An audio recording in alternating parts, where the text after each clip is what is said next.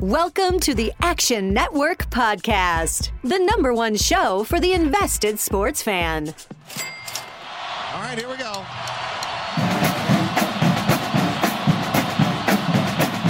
15,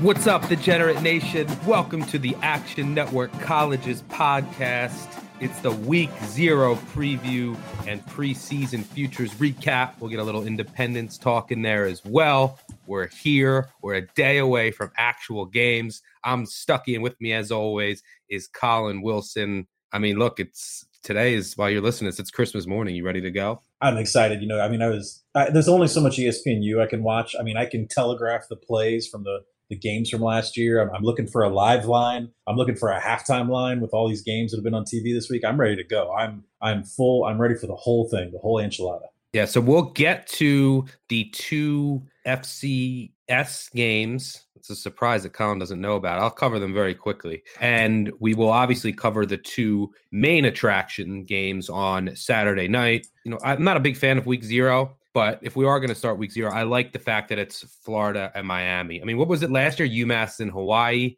I think Mhm. was the first game. And then, you know, Hawaii, Arizona is an entertaining game. We'll cover both of those.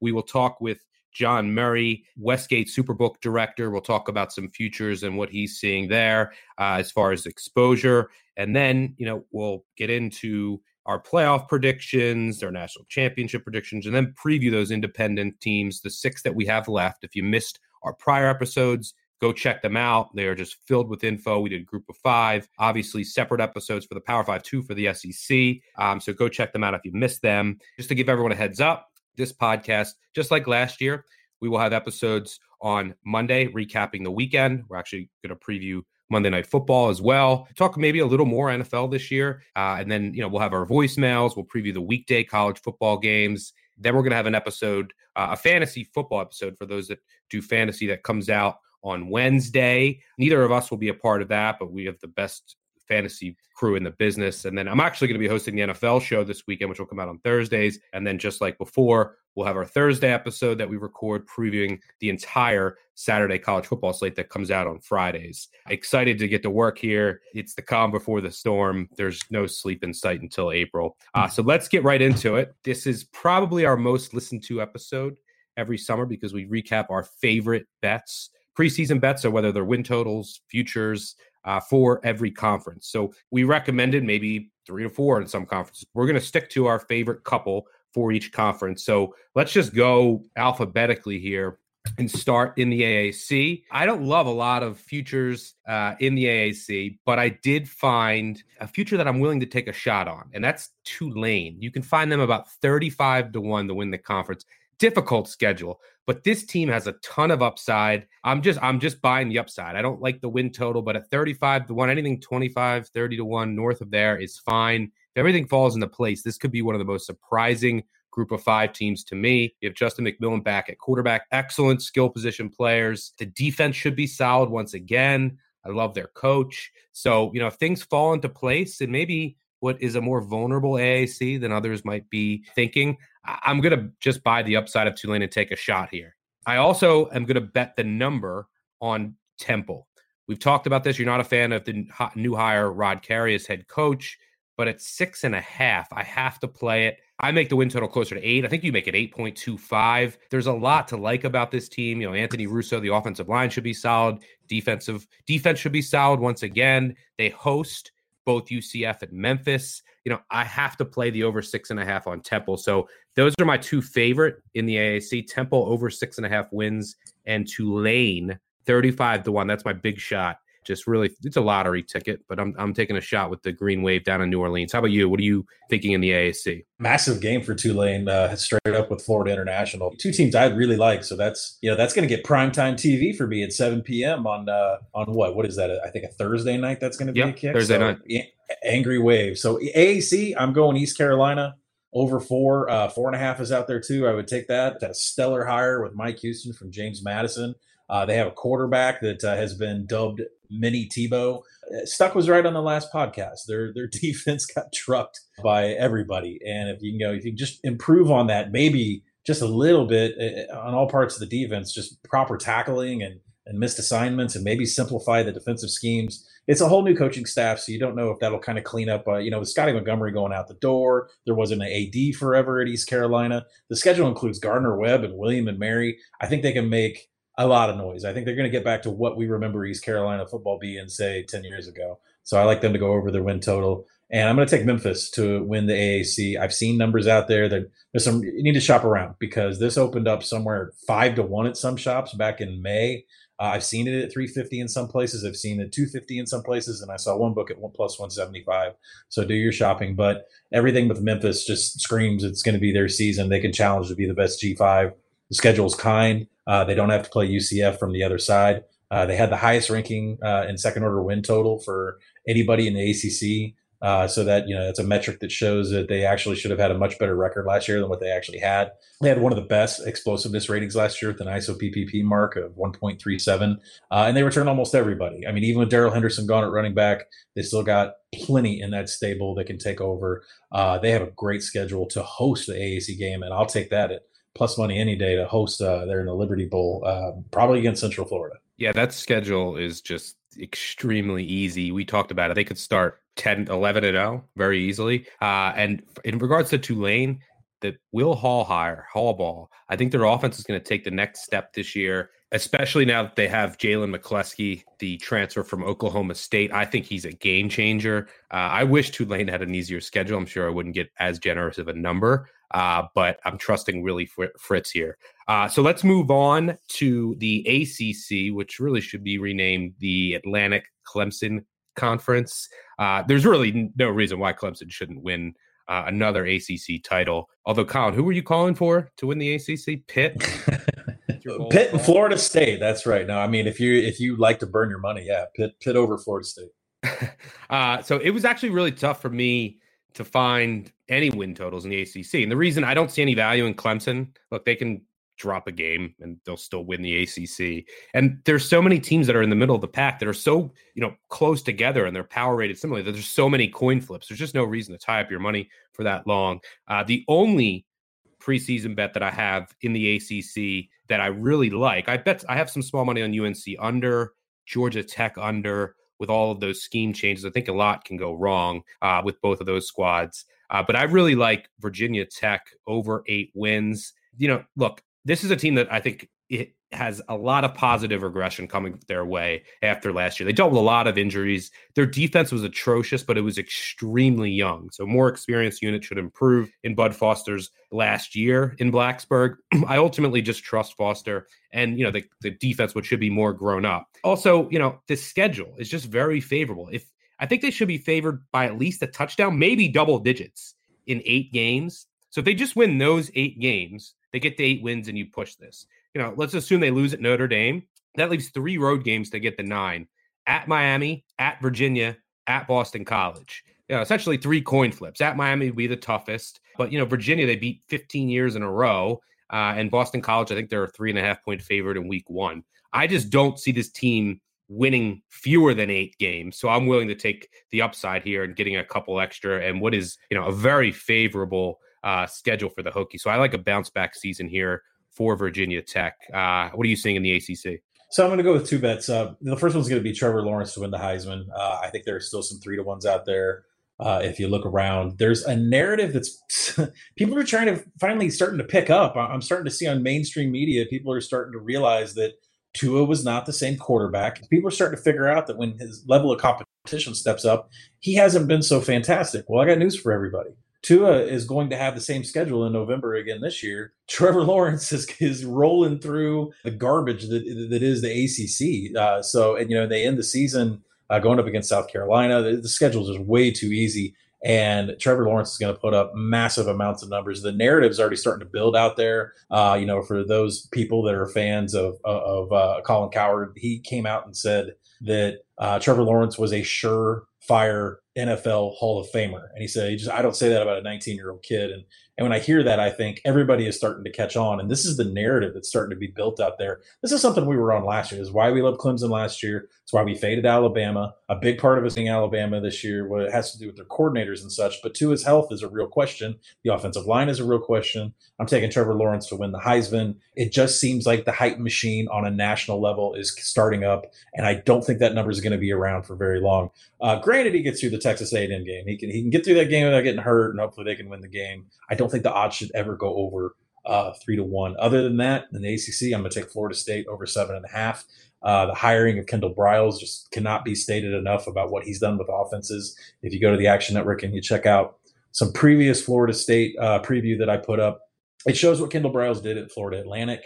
Uh, it shows what he did at Houston, even all the way back to Baylor. What these teams were offensively before and what they were after he got fixed whatever the problem is with the offensive line. Uh, I expect them to, you know, the running back stable. I expect him to at least elevate the number of quarterbacks that they have uh, within the program. Uh, Kendall Briles is an offensive, you know, quarterback whisperer. So I think we've seen the floor of this program. I think they'll be back this year and they'll be able to elevate themselves in front of some of these teams that are on their schedule the Wake Forest, the NC States, the Louisvilles, the Boston Colleges of the world. That's all on their schedule. I think they're going to beat Boise State. We're starting to see that in the market, how the numbers picking up. So over seven and a half is a play. Yep, fair enough. I, you've made a great case for the Noles, and we'll have much more on them in a uh, pretty intriguing Week One matchup against Boise State. Uh, but let's move on to the Big Ten. Uh, this was probably my favorite conference in regards to preseason futures. Uh, you know, I even took a shot with Minnesota, but my favorite, and I have a whole piece out on a separate piece on my Big Ten futures,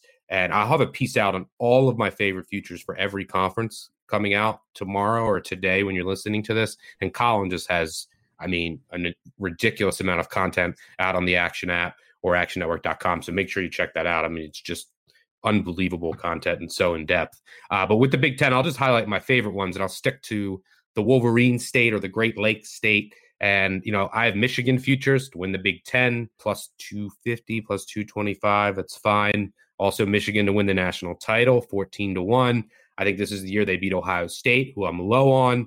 You know, their schedule isn't easy, but their hardest teams do come to Ann Arbor. And I, I just think that, you know, when it's all said and done, the most important hire of the offseason will be Josh Gattis. And it's going to give Michigan an explosive offense to complement that defense, which did lose some pieces, but they should be able to reload. Uh, I just, I really like this Michigan team. I think they finally get that Ohio State monkey off their back, get to the Big Ten title where they should win. And then I think they're getting to the college football playoff. Uh, so to win the Big Ten and national title. And then Michigan State, I like over eight wins with Michigan State. That look, they had a, a, fairly disappointing year last year. Their offense was just dreadful, but the offensive line should be better. I think the rushing attack should be improved. Brian Lewerke back healthy is huge, and the defense is going to be excellent. Maybe one of the best defenses in the country. And you just trust in Mark Dantonio. I mean, he's lost, I believe, he's won, excuse me, fewer seven or fewer games four previous times in his career. Each of the following four seasons, the Spartans won at least nine games, uh, averaging 10.75 wins. So I'm high on a Sparty bounce back. And a lot of the reason for these Michigan and Michigan State futures and love is I'm lower on Ohio State. I'm lower on Penn State. I think it's going to be tough years for both of them. So that's who I'm going with in the Big Ten. How about you? Yeah, I like both those positions a lot. The one that we said to wait on till the very last week of summer uh, was Nebraska. Uh, we want to take an under eight and a half on them, which is actually a plus money at almost every place that I look. I am flying out to Vegas tomorrow, and uh, the first thing I'm going to do the second I hop off the flight is I'm going to cycle through all the apps uh, and look at all the shops in town. I'm going to see if I can find one single nine. nine. I don't care if it's yeah. got yeah. If I, if I, find a nine, it's on that rental car bus over to National, and uh, I'll be uh, you know hitting the strip or or somewhere uh, downtown or maybe even out to Summerlin to uh, get a number somewhere. But there's lots of things going on. It's just the depth in the back seven is still a real concern with me about Nebraska. I love Adrian Martinez. Uh, but you know the offensive line isn't completely. It doesn't have their depth. They've lost some players. You know they they don't. They are an explosive offense. They're turning into an efficient offense. They lost a lot of games last year that they should have won. But you're asking them to take to go from a four win season to nine. That's five. That's a lot. I mean, a four a four win jump is pretty good. Now I understand that the you know Central Florida was 0 and 12, and two years later, you know Scott Frost gave them 12 and 0. That's the group of five. That doesn't happen very often in the Power Five. Making a four game jump and the Power Five is is really tough to do. It's different in the Group of Five. You know, as a better, as a gambler, as an investor, I actually wouldn't mind Nebraska coming in around seven wins if it develops a better future for me next year. Because I think next year is when we take the leap and they are serious Big Ten. Uh, get consideration to win that and then possibly make the playoffs. So I'm kind of hoping that they get have a seven win season, but definitely under eight and a half on corn. And then the big one is Ohio State under 10, under 10 and a half. Uh, I got problems with Justin Fields. I got problems with this defense. Uh, I've got problem with where the points are going to come from on offense. They're just depleted everywhere. I understand they're, they're going through a defensive coordinator change. Ryan Day is the new head coach. You know, it took Justin Fields. He was just named the starting quarterback yesterday.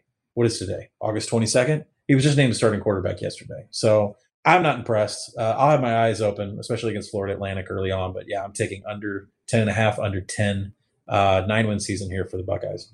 All right, let's move on to the Big 12, which is actually the first preview we recorded uh, with Brett McMurphy. And look, everyone is assuming Oklahoma is going to walk to another Big 12 title, their fifth straight.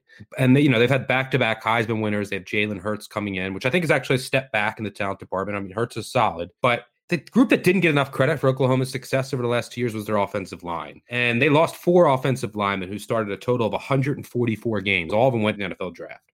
That's big. And I think that that loss is being undervalued in the market. I think that opens up, you know, a potential future for someone else to win the Big 12, which is where I went. And look, I think the three most realistic choices in my eyes are, you know, Oklahoma State, Texas, and Iowa State. Maybe you can make a case for Baylor and TCU, but I, I just don't see either one of those teams challenging Oklahoma. Oklahoma State, there's some things to like about them. I don't think that they're at that level yet. Texas, I just don't see any value in their number. I decided to go with Iowa State. And look, Iowa State hosts both Texas and Oklahoma State. Yes, they lost David Montgomery in the backfield. Yes, they lost Hakeem Butler at wide receiver, both to the NFL. But this team is so solid everywhere else. I love their head coach, Matt Campbell. Brock Purdy's back at quarterback in front of five returning offensive linemen. Outstanding in the trenches on both sides of the ball. Probably the best defense in the Big 12. You know, they have two outstanding linebackers, too, Marcel Spears and Mike Rose. If they can just, these inexperienced skill position players can come together, I mean, this potential is limitless and they can get to Arlington. So, you know, 11 to 1, 10 to 1, 12 to 1, you can find out there on Iowa State. I, I like to take a shot with them. I think they can take that next step. So I, I, trust in Campbell here, and I'm taking a shot on the clones. How about you in the Big 12? Yeah, I agree that Iowa State is a contender to get into the Big uh, Big 12 championship game with Oklahoma. The problem is, I think that other team that's going to get up there with them isn't Texas. I think it's Baylor, and Baylor is the one that hosts that game. And it's hard for us to pick between Matt Rhule and and and, and Campbell. So I, I, love them both, but. Uh, Two great against the spread coaches, by the way. Two of the best. Yeah, and so you know because uh, Tom Herman would be a favorite against both of them, I don't like Texas to make the Big Twelve championship game this Fair. year. I'm going to take Oklahoma to make the playoff at plus two plus two fifty is what I got it at. It's still at plus two twenty five, and I've heard bookmakers on other media formats say we've taken sharp money on Oklahoma under, and I would think that that's the reason that maybe I'm not, you know, I'm about some of the only money that's on this Oklahoma to make the playoff is because people don't believe that Jalen Hurts. They're comparing him to Baker Mayfield. Uh, they're comparing him to Kyler Murray. They're looking at the offensive line. They're looking at the defense from last year. But I would come back and say, listen, Lincoln Riley's going to change it up a little bit, just you know, get Jalen Hurts to tailor the offense more to what Jalen Hurts is going to do. And the fact that the defense got Alex Grinchen to as the defensive coordinator, uh, he was one of the best havoc defensive coordinators uh, when he was up at Washington State. Uh, he left that program way better than when he first got there. Uh, he didn't really play a role in Ohio State last year, but he's really the biggest. It's not even Jalen Hurts. Alex Grinch is the biggest signing by this Sooners team. Uh, I think they have a real chance to make the playoff. I think they have a real chance to make an upset there. Uh, they're going to get their offensive style going. And then Stuck mentions, you know, the fact that the offensive line is all brand new. That is true. But if you look at the beginning of their schedule, it's it's. I mean, if I was an offensive lineman, I didn't have any experience. I would start off with Houston, which has a complete uh, depleted defensive line. I, mean, I don't know where. I don't even think they have anybody playing defensive line, but maybe just a bunch of walk-ons. The talent there has dropped off from Ed Oliver. A couple other players have cycled out of the program. Uh, look what Army did to Houston last year that's what Oklahoma is going to be faced with on their defensive line. After that, Oklahoma gets South Dakota. After that, they're going to go up against UCLA. And you say, well, UCLA is on the rise, but their sack rate last year was 126. So as an offensive line, I'm not worried that worried about Oklahoma in, in that standpoint. They'll be fine by the time they get to Texas Tech at the end of September. And then, you know, I just need to lose one game, and then I need to get to the Big 12 championship game. And, and a one loss Oklahoma team that wins the Big 12 is going to make the playoff. Fair enough. Now we're joined with friend of mine from out in Vegas, John Murray, the Westgate Superbook executive director. You know, just talking to you, John, I'm starting to get reminisce about all the Red Bull vodkas I had last time I was there for March Madness. I can't wait to get back. Collin, I will be there for the national title. What's going on, brother? You know, I'm actually drinking one of those yellow Red Bulls right now. No vodka. I'm at work, but I, am actually I'm actually drinking one of those as we speak. I needed a little pick me up. Uh, it's had a long week here. We're getting ready for Super Contest weekend at the Westgate, and we just got a million things going on. So a little Red Bull could pick me up as we get ready for this podcast. If they allowed Little League World Series betting, don't you think the book would be flooded and then it wouldn't be so boring around this week, right? I would be okay with that. I can remember uh, wagering on the Little League World Series with buddies of mine back in our younger years. Uh, we would see the two lineups and we'd pick uh, each pick one of the teams, and then the loser would have to buy beers or dinner or something that night it was actually kind of funny because you're sitting there and you're screaming at some 11 year old for taking a third strike. If you haven't gone to the Westgate for a college football Saturday or March Madness, you have to get there. It's the best spot to watch a game, uh, the best book in Vegas, in my opinion. But let's get right into it to talk some college football. I'll start off with a mm-hmm. question that a lot of people probably ask you. Uh, what is the the biggest season long bet that you've taken all summer? And if you don't want to give the amount, that's fine. But who was it on? Yeah, you know, I looked at that this morning because it was funny. I couldn't think of a really massive bet this year, and the biggest one I found was actually a guy bet over six and a half wins on Arizona State. Their win total. He bet it. He he bet fifteen thousand on it at minus one thirty, and yeah, we really we haven't had that like that highlight like you know fifty thousand dollar bet yet this season. I think it's probably coming, and we certainly had our share of ten thousand, twelve thousand dollar bets, but we so far that fifteen thousand we took on the on ASU over is the biggest one. In, the, in regards to the futures market, what national champion would hurt your book the most, and what would be the best possible outcome for you? Well, whenever whenever I get asked that question, I always ask, do you want me to talk about the teams I actually think could seriously win, or do you want like like because our biggest loss in the Super Bowl future pool is the Raiders, but I I don't really want to talk about that because there's no chance of the Raiders winning. We would get killed if Arizona State or Utah State won the national championship in college football, but I'm not really losing any sleep over that. That's a fair point. From from the teams yeah. that realistically, I should say, okay. could win it, does one hurt you more than another? Yeah, Notre Dame, and that's a that's a common answer. I mean that that happens all the time. We, we've taken a lot of money on Notre Dame. They've got a tough schedule, but I, I'm not going to pretend as if they have no chance of winning the national championship. Oklahoma is a team we've taken a lot of bets on, guys. We've seen Oklahoma go down from 18 to one. We've got them at 14 to one right now. A lot of people backing the Sooners. I don't really see it with them this year. We took a lot of money on them to make the playoff too, but I don't think much of Jalen Hurts. I think it's kind of a clumsy fit in Lincoln Riley's offense. And I just think it's hard to come out of the Big 12 period. You, you know, the Big 12 really does its teams a disservice by playing nine conference games, and then their conference championship game, the number one team just plays the number two team instead of playing a, a lesser team from a weaker division, which is what you get in most conferences, especially the Big Tens like that.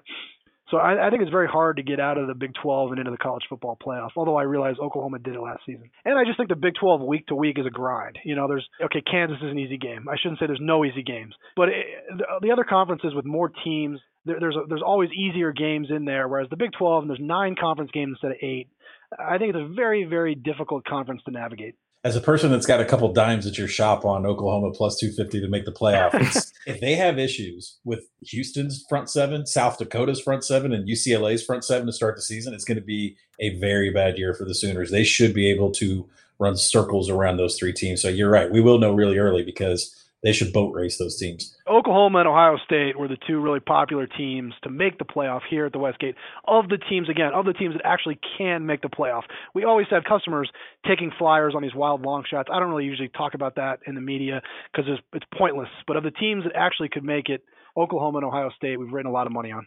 Well, I'm going to go ahead and switch gears. I think you're safe on the Ohio State, definitely. But uh, but I'm going to switch gears over to the Heisman because I've been shopping all summer long looking for something better than three to one. Uh, I've had my eyes on you guys for quite a while. It dipped down to plus 275 for both Tua and Trevor. Those are kind of the two that I've had in my sights to see if one book favors the other. It seems like lately, uh, they're you know the the lines are starting to actually move around now to where Trevor is falling a little bit and Tua maybe falling you know back of the pack. But you guys specifically went to plus two seventy five on both quarterbacks, then you came back to three to one. Have you seen significant money on either of those quarterbacks? A lot of tickets.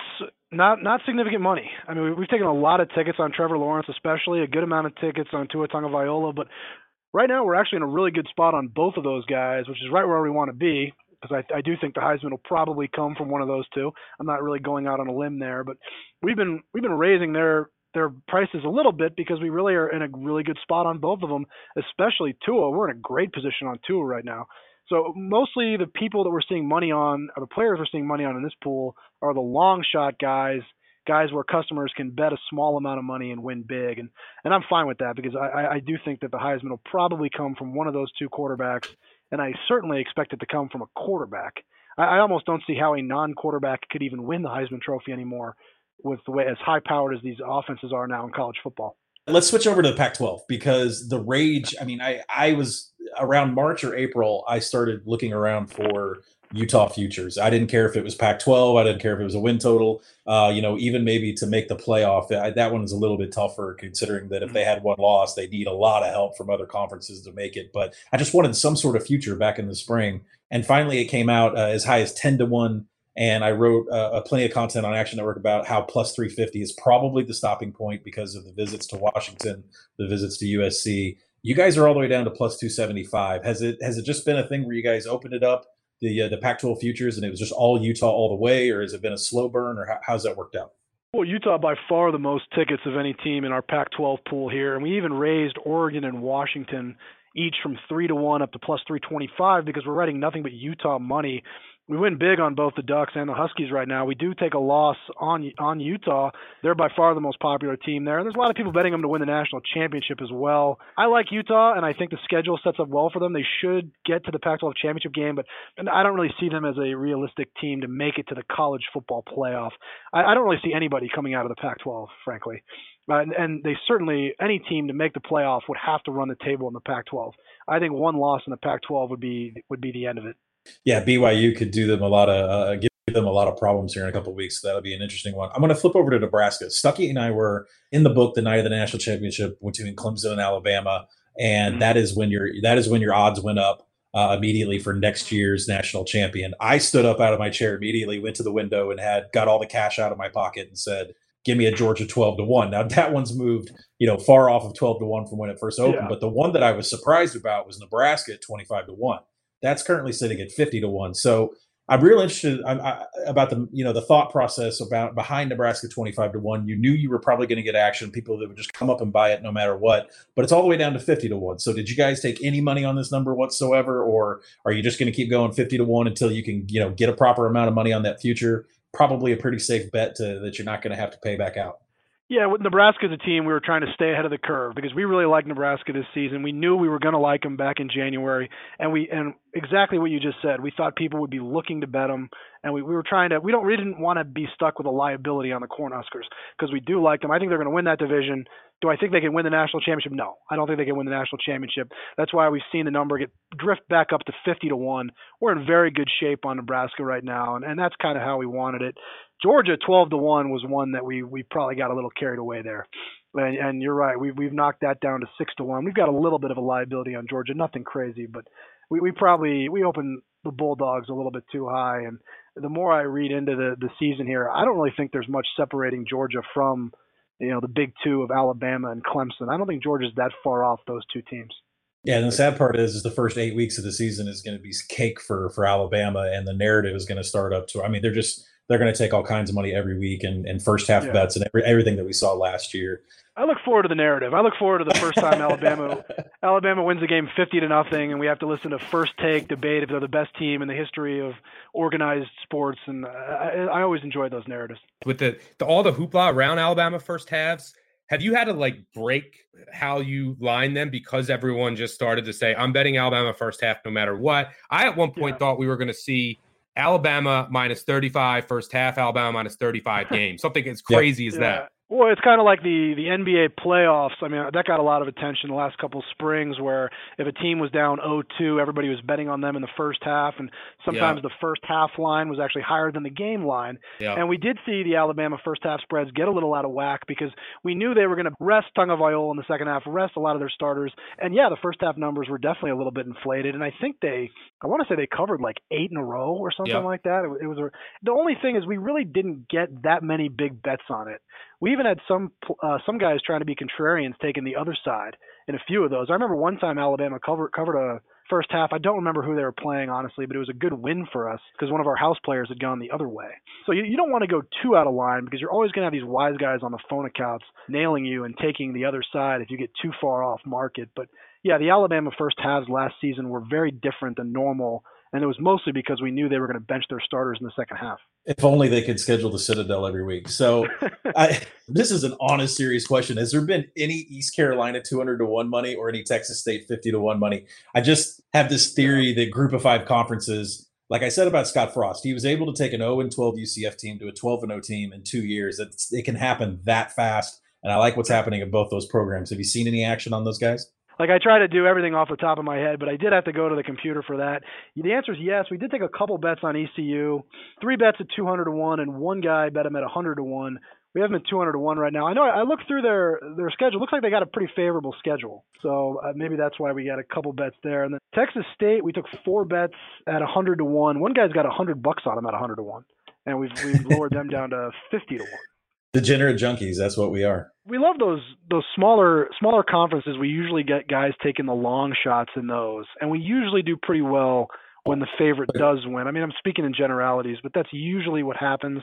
Guys take these flyers, and, and we do okay if the favorite comes through we had a UAB twenty to one ticket in your shop, and I, I came to the window with it uh, after after they had won Conference USA last year, and your and the ticket writer said, "You're obviously an alumni of, of University of Alabama Birmingham." I said, "No, sir, not whatsoever." I got to know who that ticket writer was. I don't want the ticket writers commenting on wagers.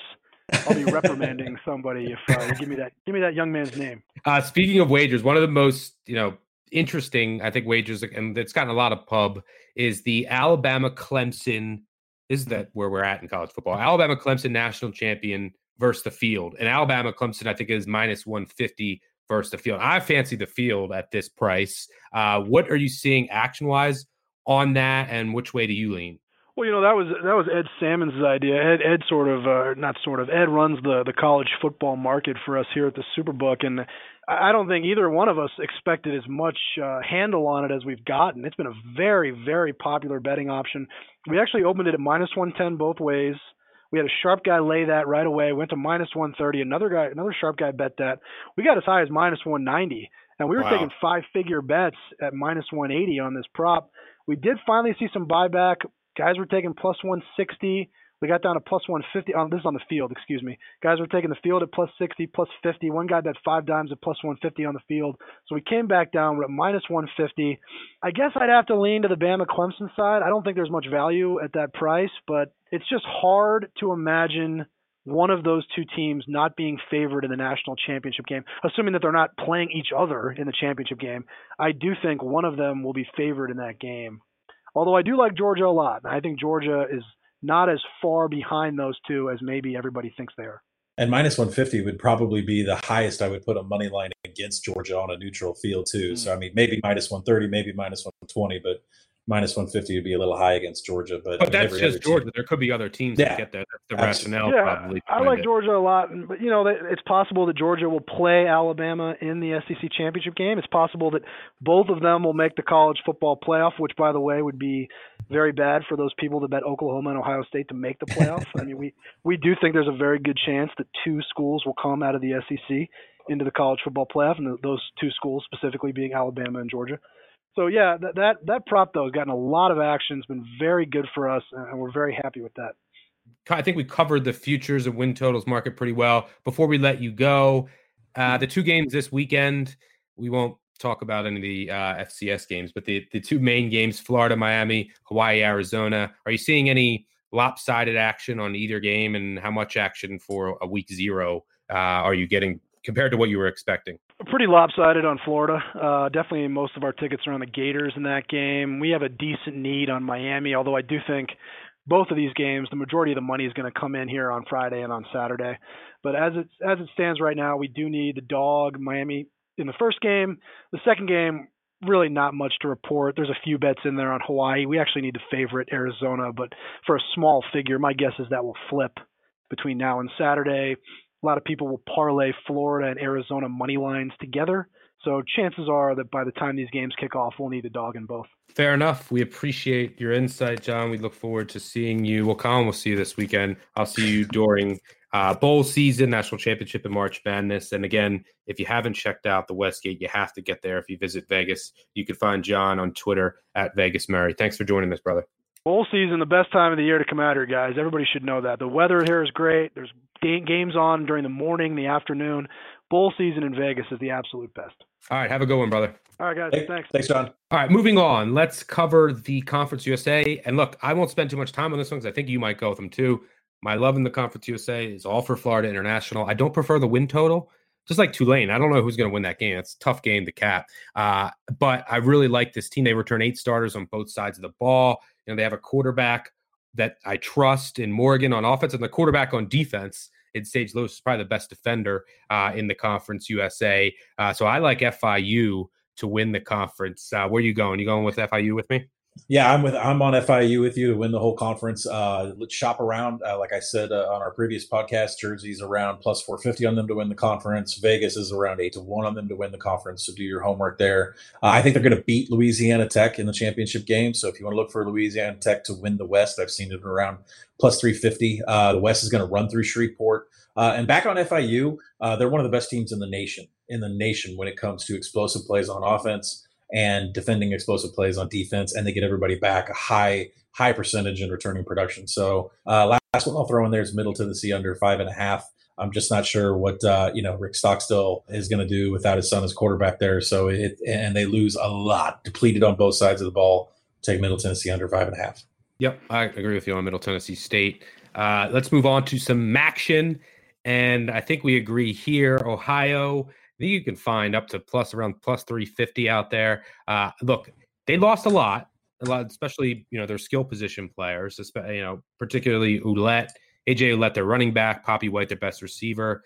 But you know they have Nathan Rourke back again under center at quarterback, and the division is just gettable. I mean, it is just you know Ohio lost a lot, but so did Miami of Ohio, and so did Buffalo. They're both in reset years. And then Akron, Bowling Green, and Kent State, they just don't have the talent to compete. So I think they win the division with ease. You know, they lost a couple games they probably should have won last year. I think this is a revenge tour year for Ohio. Uh, so I like them to win the MAC. And then there's a ton of bad teams. This is a really down year for the MAC. You know, you, you can go under, I think, with a lot of these, you know, teams in the basement. Uh, my favorite is probably Akron under three and a half wins. This team stinks. Uh, you know, I, I, there's they lost a ton. They have a lot of coaching changes, new schemes. I don't agree with what they're doing with Kato Nelson uh, with the new offense. So uh, you know, and it was between them and Bowling Green. Bowling Green host Akron. That was one of the deciding factors. Plus, with Akron, I think they're worse, and you get a ha- extra half win, three and a half instead of three. So Akron under three and a half at Ohio to win the conference. How about you in the action? Yeah, I agree with you on Ohio. Keep it there, but with Bowling Green Bowling Green is my under team. They are trash. They got so many negative uh, marks against them in the offseason as far as second order win total. They were a little bit lucky last year. Returning production was a huge, uh, you know, bang against them. They don't have much from last year's roster. And then I think they took one of the biggest dips in all of my uh, uh coaching rankings uh, in the hiring of Scot Loeffler and then their their defensive coordinator Brian VanGorder. So uh, it, it, it's just it's just terrible. They only have three winnable games on the schedule. That's starting off with Morgan State. Uh, they're hosting Akron and um, and hosting Central Michigan. That's it. They have to sweep those three games. Those are coin flip games. They have to sweep that just to get a push here. Uh, I don't think that they're going to win all three of those games. Uh, so I'm fading Bowling Green here. Cannot disagree. Moving on to the Mountain West, where I think we will disagree. Uh, look, I think Boise has one of the easiest paths to a conference championship game And, you know, in the Mountain Division, I just don't think anyone can really challenge them. But I don't see really much value in their number. So I looked at the West, which is just really wide open. Fresno is the favorite, but I am just, I just don't like this team at all. I just don't think that they are going to win the West. And I don't think Hawaii has the defense to do it. So I'm going with San Diego State. Juwan Washington had a kind of disappointing year, but he's healthy now. He was dealing with some nagging injuries. I think the offense will be better. I still think they're going to run it a ton, even though they're going to know, spread it out more. Apparently, the three-three-five defense should be rock solid. Once again, I know you disagree. The schedule's really favorable, though. Uh, so, I, I, you know, if they just win the games they should be favored in by at least a touchdown, they get to eight and they push the total, which is what I like. So I like San Diego State to win the West and San Diego State over eight wins. Aztec fan here. Uh, you, you're going with Hawaii though in the West, correct? I am. I'm not going to make it a best bet. I, I, and when I say that, I wouldn't say don't put a whole bunch of money on it. I do like Hawaii. It's a long shot. Uh, you can take them to win the West. Uh, I like a lot of their returning production. I like the fact that five of their last seven games are on the island. Uh, real favorable travel schedule for them this year. Um, you know, the San Diego State switching schemes after a seven win season and, and, Fresno State's losing every player on the roster. Uh, that kind of plays into this too. Or Cole McDonald's finally healthy. We didn't know just how uh, bad that injury was in the middle of the season. They started off six and one, pretty hot, and we don't really know if that was injury related when they tailed off at the end of the season, or if it was that everybody kind of figured out the run and shoot scheme. So we'll probably figure out here pretty quick against Arizona. Um, you know, eh, so it's not a best bet play, but I do like Hawaii in the West. I'm going to give you a best bet play. It's going to be New Mexico on the under. Uh, currently see them at under five. Uh, they got new coordinators for a spread attack that's switching from a triple option. I think in year two, the coaching staff will play three of their first four FBS games on the road. Uh, schedule's brutal, and I mean their defense is outside the top 100. Uh, their explosiveness has tailed off. Whatever Bob Davie is doing to the offense, it's getting worse, especially from an explosiveness uh, standpoint. Their ISO PPP rating the last two years has moved from second to 39th to 111th last year. Uh, their offense is regressing big time. Uh, the under's juiced, but I would play it through four and a half and four, but under is the play. All right, so let's move on to the Pac 12. I don't think we have to spend a ton of time here. Uh, look, I'm rolling with Utah. We talked about, I still think there's value above three to one because I just don't see how this team is not getting to the Pac 12 championship. I just don't see anyone challenging them in the South. I know USC hosts them, but neither of us are high on USC or Clay Helton. So, you know, while 10 to 1, 8 to 1 would have been a lot nicer, at 3 to 1, they're right in the neighborhood of Oregon and Washington now. So there's not a ton of value, but I think they get there and there's still some. I, I still would play it anything over 3 to 1, but I just prefer to just lay it minus 200 ish, you shop around to win the division. Uh, I just don't see it not happening. This team almost won. You know, this team won the division last year and they lost Huntley, uh, their starting quarterback, and their starting running back Zach Moss on November 3rd, and they still you know got to the Pac-12 championship. So uh, I'm rolling with Utah to win the South. You? Yeah, I'm rolling with Utah too, but I don't consider it a best bet because I would say plus 350 is the last spot you want to take it, and some shops have dipped below that. Uh, the others that I like in this conference, I like Oregon under eight and a half. Uh, there's just too much going on with the schedule. I think they're going to have a real problem with uh, Auburn here coming up. Uh, they're already got wide receivers that are getting hurt. Uh, and I think that they're going to be limited in that game against an Auburn front seven that's just going to dominate them. The defense is undergoing a scheme change. Uh, and the Ducks just have issues winning games on the road. So, uh, you know, Justin Herbert may be looking at the NFL in November instead of thinking about a Pac 12 championship. Same thing for Washington. I'm going under on them. It was at a nice 10. I think it's at nine and a half and nine uh, as much money as as we like to put on Utah when it, the number was above plus 350, I would take some of that money and put it on Washington on the under. You know, the returning production is just really hard to overcome. There's going to be a new quarterback. Still not sure if Jacob Eason has won that thing yet. Uh, the skill positions, there's a new entire defense, new starters everywhere. I know that they recruit well, but at the same time, game experience uh, uh, means something, and that's why you know I have my eye real close on Eastern Washington and this huge inflated spread coming up uh, in their first game. But I like Washington on the under. All right, so let's get to the SEC. I might regret this, but I'm selling Alabama. You know, by selling Alabama, I mean they're going to win 11 games and lose in the SEC championship. That's my prediction for them. Uh, so I'm going under 11 and a half wins. Pay for it. Uh, you know, you can some places you get 10 and a half under plus money or 11. Find the 11 and a half, lay it. You know, they have a really easy schedule to open up the year, but they have three games, and this is not including a game against LSU because that's at home. But LSU is a really talented team. But they have three games that they. It wouldn't shock me if they lost on the road. You know, they go to Auburn, they go to Mississippi State, and to Texas A&M. I think they drop at least one of those games. Probably still get the SEC title, and I think Georgia gets their revenge there. Uh, so I have Georgia. You know, we have that national title Georgia future. Really, no value left now. Uh, you know, because it's it's just so tough. They they might not make the college football playoff if they lose to Alabama. So Georgia, I'm just going with Georgia to win the SEC. You know, because in order for them to win the national title, they might have to beat Alabama in the SEC championship. They might then have to play a Clemson and then Alabama again. Like six to one, five to value is pretty much gone. So Georgia to win the SEC plus 250, plus 300, shop around. Alabama under 11 and a half wins. Uh, how about you?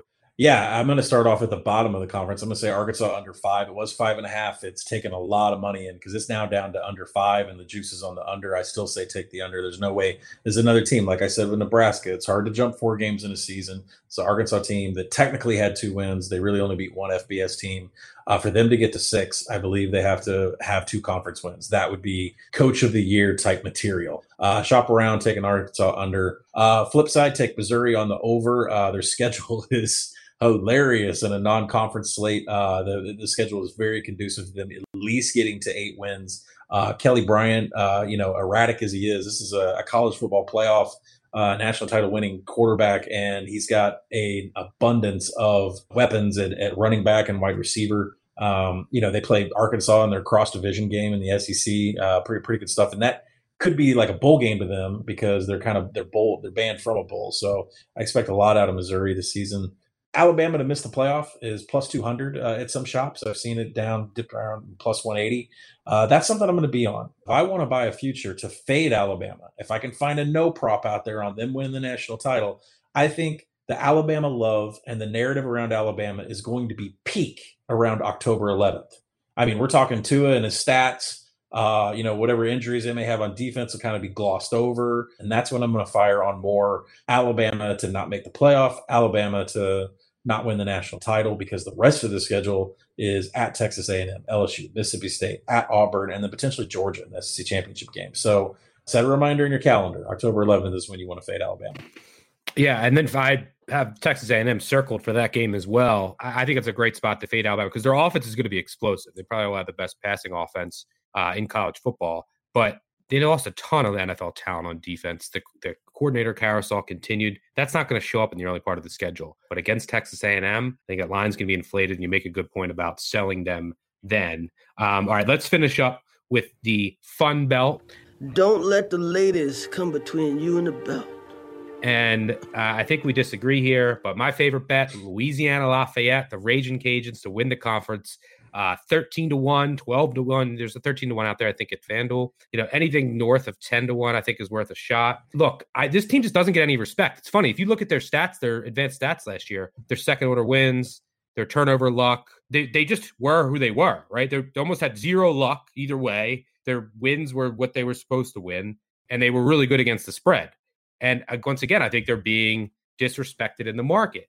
They did lose their starting quarterback, in Andre Nunez, but Levi Lewis was more efficient. He's threw through a pass in every game. I think they have more upside in the passing attack. I think there's no drop off with the quarterback, and then everybody else is back on offense.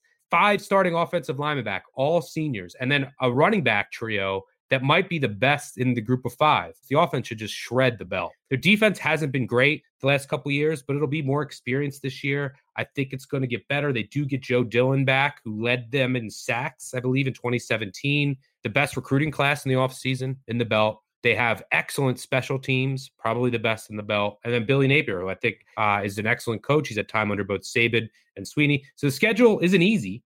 And they do go to Arkansas State, who's favored to win the division. But I, have already told you, I think Arkansas State takes a step back after you know losing Justice Hansen, now with Logan Bonner under center. So I think a price of you know plus thirteen hundred on the Raging Cajuns is too juicy to pass up. So I'm rolling with ULL to get back to the Fun Belt Championship for a second straight year. You? I like ULL. I like Billy Napier, and I really love their offense, watching their offense. But if, if you make fun of my ECU, I have to point out that uh, ULL was 123rd on third downs last year and 121st in finishing drives. They got to get better on defense. But no, you're right. They are explosive. Uh, they, I think they should be more evenly priced with Arkansas State, especially with what Arkansas State's going through. So I think there's value on all the teams not named Arkansas State in the West to win the Sun Belt. Uh, so Stuck brings up a good point. You know, and, Lof- and ULL probably probably has the best offense uh, out of anybody in the, on that side of the division. I'm going to go with Texas State. You know, the reason why I have such a, a higher number, like 100 to 1 on Texas State, is that there's a lot of new faces uh, everywhere as far as the coaching staff goes, coordinating staff goes. Uh, Gresch Jensen's coming in to play quarterback for Montana. Uh, there's not the stability and the continuity there that a ULL has. So it's obviously a much bigger price, but I do love what they have in house. If, if Jake Spavital can get it all together, they could have a good turnaround there in year one. Uh, so don't go crazy on their on their futures, but I do like over four and a half. Uh, uh, one of the best plays for me, South Alabama on the under two and a half. Uh, they lose everybody. They had a team last year that I thought Steve Campbell could walk into uh, from Central Arkansas and do something with. Uh, just a dreadful season, and now they have no depth whatsoever. They, they have a ton of people trying to play quarterback, a ton of people trying to play wide receiver. They're expected to be touchdown underdogs at Georgia State, Uh, and, and their game against Jackson State is, is a game that they might not be able to win. So I don't know where three wins are on the schedule. South Alabama to the under two and a half. By the way, your Texas State boys, they lost 41 to 31 to South Alabama last year. How the hell do you give 41 points to South Alabama? And they lost 35 7 to Rutgers. It was not a great start to the year for them, but uh, I can see where you're coming from with the optimism on Texas State, although I will not be joining you. And it is just a lottery ticket. Uh, remember, 100 to 1, you're not saying they're going to win. All right, so let's move on to our first FC yes or no segment.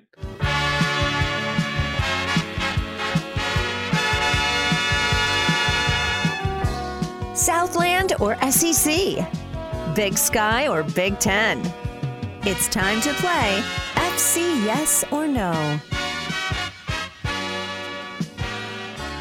I'm not going to spend a ton of time on this. For those new to the pod, anytime there's an FCS FBS matchup or more key one, I think next week there's like 40 we will go through the biggest ones. I love capping the FCS level. The limits are smaller, uh, but I do think the lines are softer. Look, there's two pretty good games. The college football season starts at noon on Saturday, people, not seven. Colgate Villanova. The total is 36 and a half. I don't think it gets there. Actually like the under. The, the number is really low. Uh, Villanova might have one of the best defenses at the FCS level this year. Colgate's favored, but they lost a ton uh, from last year. Their defense still should be really solid. I think this is a war. Villanova, remember, beat Temple, uh, but they've dealt with they had such bad injury luck the last two years. They play in a much better conference. I think Villanova is going to surprise a lot uh, of teams this year, and I actually think they beat Colgate. I know that I've loved Colgate in the past, but uh, I actually as of right now, I'm leaning to Nova and the under. The other game in the FCS level is pretty good as well. Samford and Youngstown State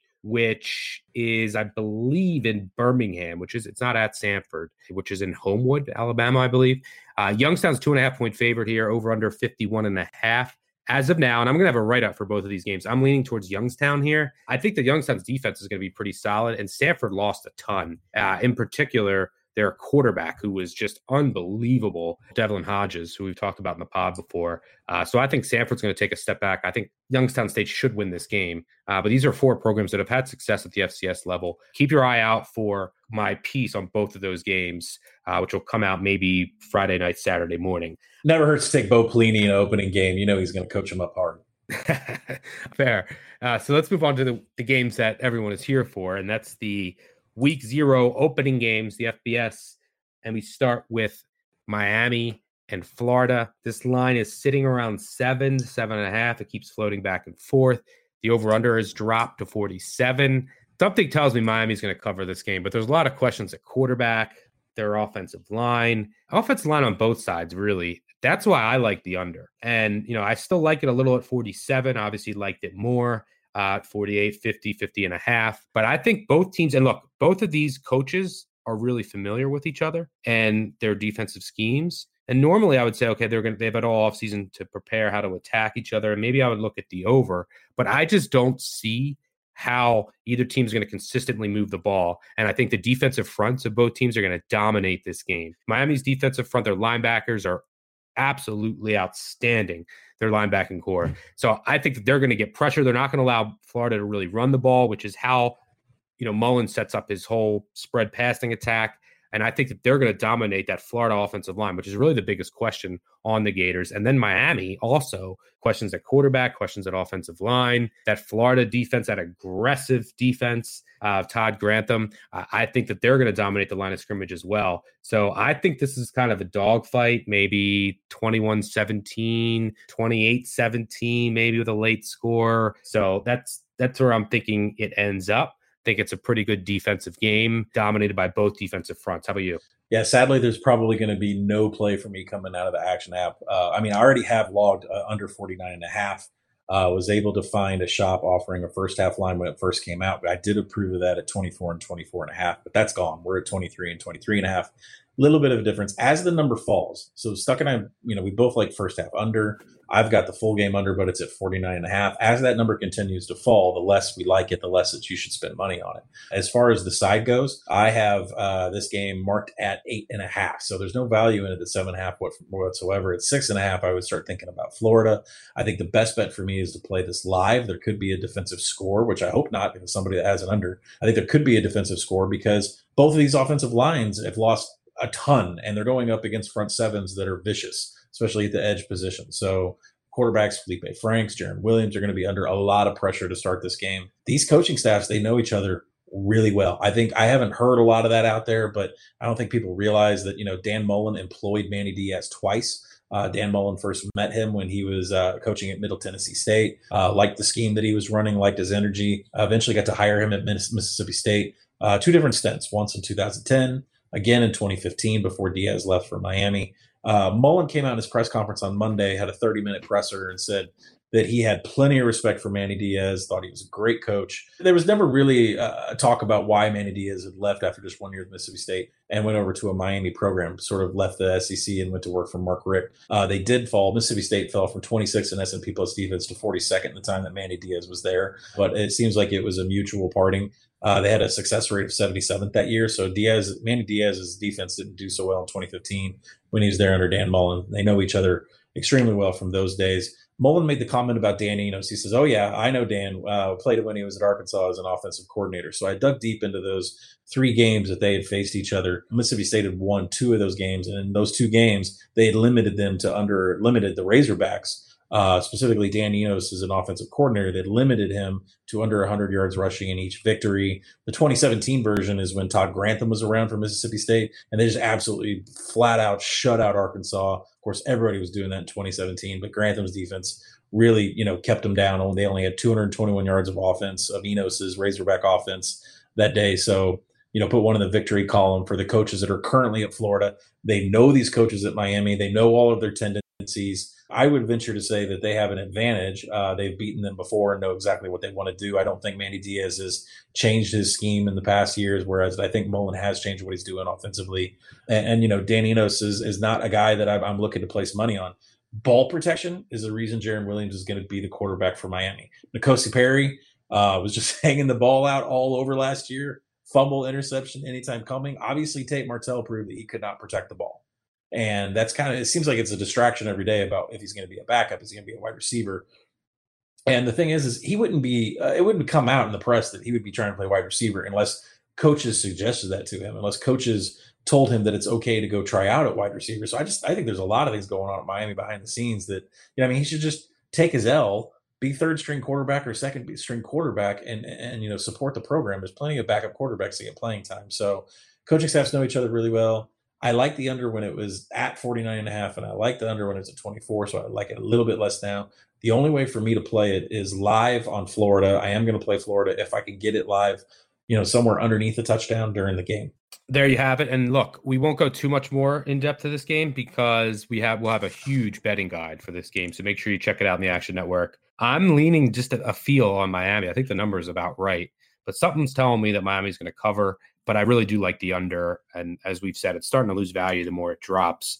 So let's move on to the late night game between Hawaii and Arizona. Look, this number is at 11, 10 and a half ish. The over under was start open at 70s, now up to 74, 75. What a big surface uh, release the over, which is why you saw some steam there. I'm sure the You know, you're going to have a lot of public money on the over as well. This is a we have a big discrepancy in this number, and your number is way higher than a lot of other numbers. You make this mm-hmm. over two touchdowns. I'm just under ten. I'm looking at Hawaii.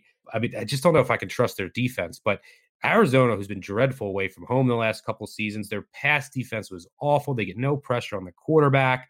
Uh, I'm not, you know, Khalil Tate could be, you know, running all over Hawaii, but I'm not sure how effective they're going to be in throwing the ball this year. So I would lean to why. I think they're going to be able to move the ball, you know, but you actually lean Arizona and the under here, right? Yeah, I lean Arizona and the under here, and it's not a knock on Hawaii. They actually got a ton of offseason adjustment in a positive direction because of their returning production. Arizona also has a positive market returning production, but not near as great as what we had with Miami. Uh, you know, if you base this, the thing is, we have the same head coaches, same coordinators, uh, and essentially the same players. As to where Miami and Florida game is hard to handicap because we have a lot of freshman offensive tackles. Uh, we have a lot of freshmen on the offensive line. We have a freshman under center for Miami, where that's kind of hard to gauge and hard to lay your money down in game one of the year. This one's different. We actually have a ton of the same players on both sides of the ball, and everybody's healthy. Cole McDonald's healthy, running the run and shoot. Khalil Tate's going to be healthy, and he's going to be leaving the pocket. That's a big, you know, that changes the dynamic of what Arizona is in general. So, you know, like we said, a pick service released the game on the over at 70. It went all the way up to 74, 74 and a half at some shops out in Vegas. Uh, you know, there's plenty of there's plenty of reasons to like that because of the electricity that Khalil Tate brings to the game and Cole McDonald being healthy. Uh, but I think some people you know, they're just not really looking at, the advanced stats now. Assuming that we get the offenses that we had last year, that means that you can take their adjusted pace into into consideration. You can take their standard downs run rate, their passing downs run rate. So, looking at those projections from last year, if they would have played each other at the end, it would have been a projection of about 60 and a half. That is well below what the total is. If I sub in Khalil Tate's numbers and his run rate and his passing rate from 2017, the number still only gets to 64 and a half. I can't I don't have it at 70. Now, granted, these they can light it up, and the Hawaii defense is still terrible. They haven't done anything to get any better on that side of the ball. They do have more depth, but that doesn't mean they have more talent to rush Khalil Tate and him leaving the pocket. I don't think is a good thing, anyways. But I mean, I still mathematically can't make make this game at 70. So you know, someone took over last season. He does have a fast adjusted pace. His adjusted pace last year was 16th in the nation. That's where uh, you know they're comfortable running that offense. So Arizona's standard downs run rate last year was 55th. So they're in the middle of the pack. But I think this year it's going to be a little bit different. JJ Taylor's going to run the ball a little bit more, and Khalil Tate's fully healthy, which means he's going to run the ball. When you run the ball, the clock runs. When you pass the ball all the time, the clock stops. So if you know if if Khalil Tate's allowed to leave the pocket, the clock's going to run a lot more, leaving less time to put up points on the board. So you know Hawaii splits, I think, is what will surprise everybody. Arizona runs lightning quick we all know that. I think Hawaii people would be shocked to figure out that they're 109th in the nation in adjusted pace. Uh, they do run the run and shoot, but that doesn't mean that they're lining up in no huddle, that they're getting up to the offensive line. 109th in pace means they're running a play in the run and shoot, and then they're burning all the time off of the play clock before they run their next down. They have a passing downs efficiency rank of 85th. They had a third down success rate of 128. And that's not just something that happened last year. That's a Nick Rolovich characteristic. He's always had a slow pace the last three years. I think 98th is the highest pace he's ever had. He's usually in the 120s. His third down success rate has always been extremely poor. His passing downs efficiency has always been extremely poor. That could be play calling, that could be execution. It's just coaching, and Rolovich in general has been slow, and it's not been effective in passing downs. I wanted to wait to see this total rise until we got resistance. I saw it get to 74. Uh, this morning, I finally saw a little bit of resistance and some 73, 73 and a half coming back down. I was happy enough to put in a little bit of money, got it on the action app on taking the under at 74. When I get to town, the one play that you might see why Florida and Miami are playing is if I see a shop around there blowing this thing to 76 or 76 and a half, I'm going to take another shot at the under. I think Hawaii is not efficient enough and they don't move the ball fast enough in their offense to justify 11 touchdowns. There you have it. That's exactly why this is the best college football podcast out there. That's exactly why you come here for that analysis and you make a great case for the under. Something I wasn't on my radar, uh, but I'll have to take a look at it. We'll have something on that game as well on the action app. let's finish up here and go three and out. One, two, three. Let's make it a quick three and out. So we promised all the Notre Dame fans and BYU fans, we and then Army fans, we'd get to, I don't know if there's any UMass or New Mexico State fans out there. Uh, then we get to the independents. But you know we have to start with Liberty. Liberty, Liberty, Liberty. One of the podcast's favorite teams last year. They have Buckshot Calvert back at quarterback. The Hugh Freeze era is starting. He takes over a head coach. Hugh Freeze. So, what are your vices? I have been known to chew a bit of tobacco when I get a little tired. And this is just one of our favorite teams. Look, they have a really home heavy schedule up front. You know, their win total, I believe, is five and a half. You know, over minus 130 at circa. You make it 6.1. Are we buying Liberty? Absolutely. Absolutely. Preacher Jerry Falwell says, We're buying Liberty over five and a half, and we're going to do it. I've said to these young people repeatedly, and I say it again you are the hope of America. When you leave the graduation platform of Liberty, I want you to leave it running. Leave it running with the vision burning in your soul. You know, they're top 25 in returning production, uh, and Hugh Freeze has a history of, in his first year at programs, of taking major leaps. Look at what he did at Arkansas State. Look at what he did at Ole Miss. Uh, you know, Buckshot Calvert's back. He's got all of his wide receivers back. The defensive back seven returns almost everything. They were 25th in passing downs defense last year. They just can't defend the run. They're ter- they're atrocious against the run. The Cure Bowl is the goal. They have a deal with the Cure Bowl that says if they don't have enough teams, they could possibly make it in. Uh, look on their schedule when they play the Sun Belt and when they play Conference USA. They were not allowed. Liberty was not allowed to join those conferences. When they play those teams from those conferences, if you look at last year, they brought their A game. They were pissed off. They had a chip on their shoulder. You know, just because they're at a bigger school doesn't mean we're just going to go out there and let teams walk all over us or run all over us. We got a big chip on our shoulder. Uh, Hugh Freeze, uh, we might see him in a rascal. He might be in a cart. I, I think I read he's going to be in a cart or a rascal or maybe something because he had a herniated disc. He went to get it checked out. He had a staph infection. Uh, could have been life threatening. But uh, Jerry Falwell Jr., son of uh, the Southern Baptist televangelist Jerry Falwell, uh, called up the former uh, former presidential candidate Ben Carson. Everybody got together and got Freeze into UVA medical. So it looks like he's going to be able to be around by the first game, but he may be in a cart. And Freeze's comment was, "It's the way God works because there's no doubt the bacteria would have killed me if President Falwell wasn't there quickly to to get me to the hospital."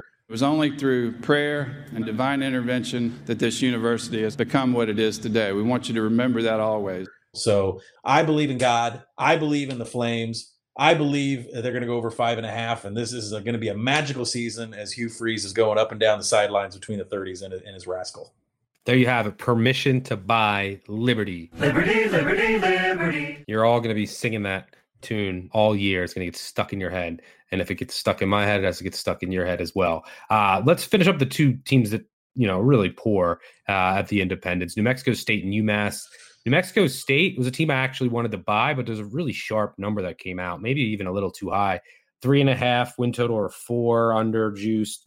You make it three. This team does bring back a ton. They had some bad injury luck last year, so I think they should get some positive regression. They have a couple games on their schedule that they should win, but numbers seems about right. And then UMass this is a team that I wanted to sell. They lost almost everybody. It's lost as, as much as anyone in the country, new head coach in as well. But they have home games against Southern Illinois, UConn, Liberty, Coastal, and Akron. And then at Rutgers and at Charlotte. I mean, that schedule's a fucking joke.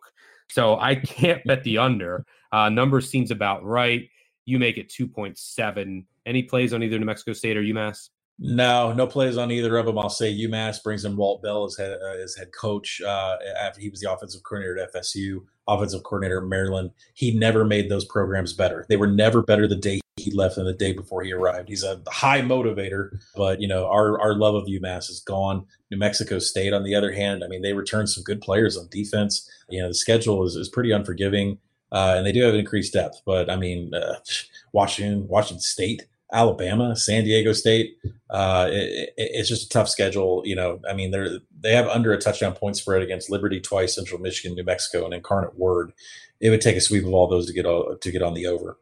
Yep. Speaking of easy schedules, our Army boys they Oof. have uh, their win total is ten, and it's juiced to the over. This is a team that I believe has won ten and eleven games the last two years, but you know, last year their only losses were to Oklahoma at Oklahoma in overtime and then at Duke. Um, and then obviously they just smoked Houston in a bowl game. This year, I mean, this schedule, just listen to this. Besides at Michigan, which is a loss, uh, we assume. Here are their 11 other games. Home against Rice, win. at UTSA, win. Home against Morgan State, win. Home against Tulane, maybe tricky. At Western Kentucky, at Georgia State, home against San Jose State, at Air Force, I think a loss. Home against UMass, home against VMI, at Hawaii, then home against Navy. The schedule's really easy. I actually would lead under. I think this team, you know, is due for some negative regression, but the schedule is just way too easy. I'm going to look for spots to fade them, I think, during the year, specifically Tulane and Air Force. Do you see anything with Army? So Army is a team that's easy to handicap. You want to take them against defenses that can't control the trench, and that applies to stuff rate. So what I did was I went through their entire schedule and I've already picked out the teams that I'm going to be playing on Army because they're going to control the trench against weak defensive front sevens. And I've already found the teams where I'm going to be fading Army. So in the list of terrible front sevens that have that had a bad stuff rate last year and they project to have a bad stuff rate this year is Rice. They were 86 last year. UTSA uh, was 37th, but they lost everybody in the defensive line. Tulane was 79th. Western Kentucky 92nd. Georgia State 130th. San Jose State 78th. UMass was 28th, but they lose their entire front seven Hawaii 102nd, and Navy 110th. And we're also going to take them, you know, VMI and Morgan State. So those are the games where we're going to be backing Army. On the flip side, the front sevens that return a whole bunch and will give Army a bunch of problems. Michigan was 15th against stuff rate. Air Force was 35th against stuff rate. So those are the two where we're going to be looking to play against Army. By the way, uh, Air Force at UTSA is uh, on NFL Network. Just thought that was funny. But I, am actually going to have a piece also that's coming out next early next week about when to fade – and when to bet service academy schools. There's a lot of trends, and I'm not a trend player that apply and I believe in when it comes to the unique option offenses of the service academy. So take a look at that. And we'll we'll talk about that next week on the week one episode. We've mentioned a lot of easy schedules of the independent teams. One team that does not have an easy schedule is BYU.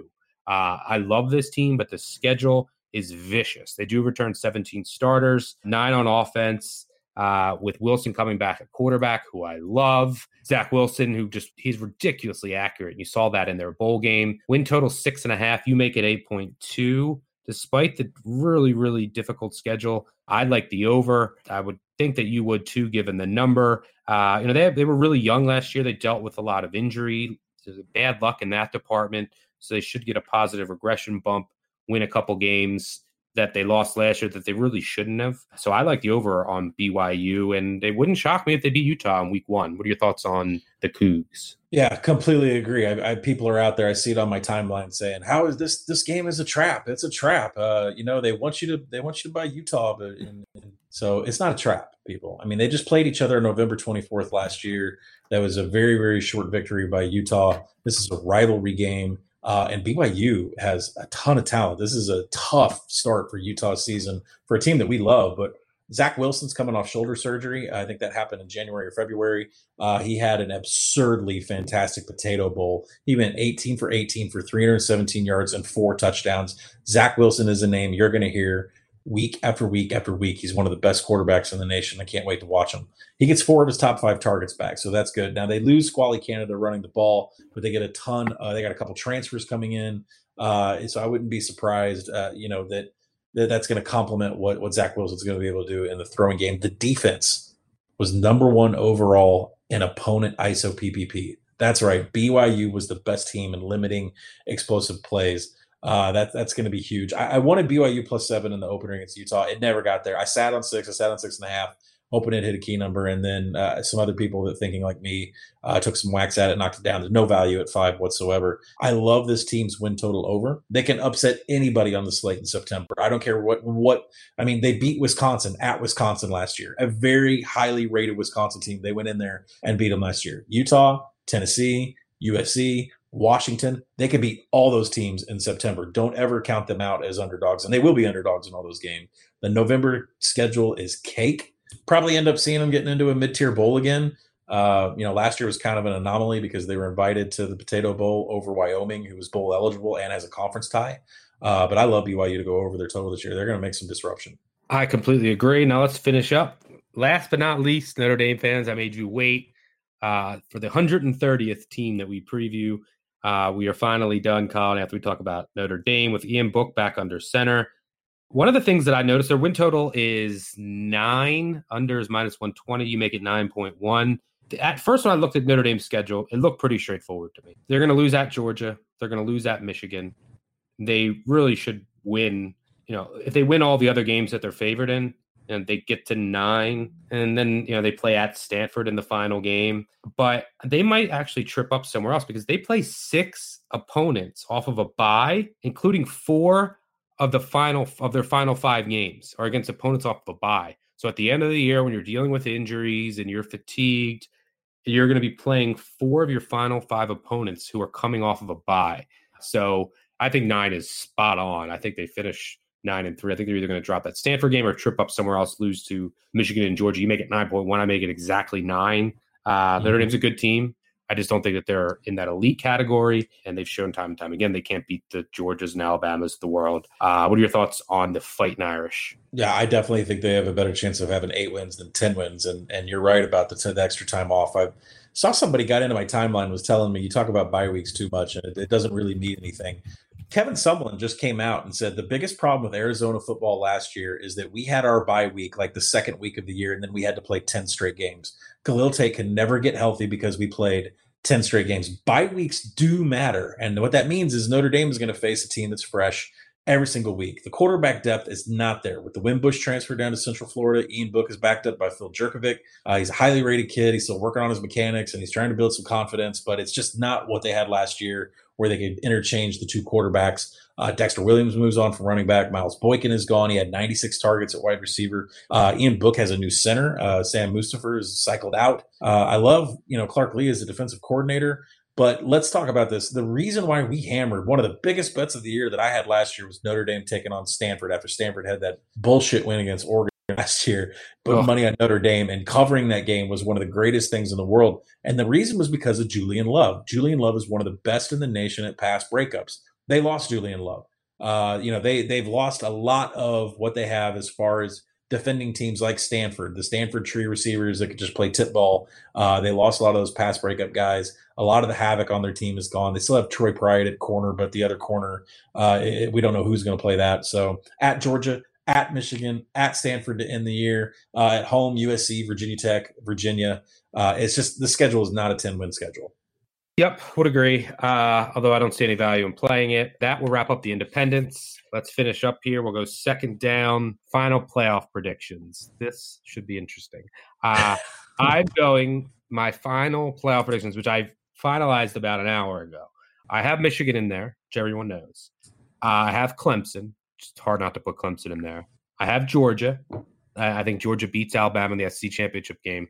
After going through all these teams and games, I'm putting Alabama in, and I think the big controversy of the year is a two-loss Alabama is going to get into the college football playoff, and they're going to lose. I think at either at Texas A&M or at Auburn or at Miss State. I think they lose one of those games and then they lose to Georgia. And they're going to get in with two losses. I think it's going to be the big controversy in college football. I'll save my champion for next. Your final playoff prediction?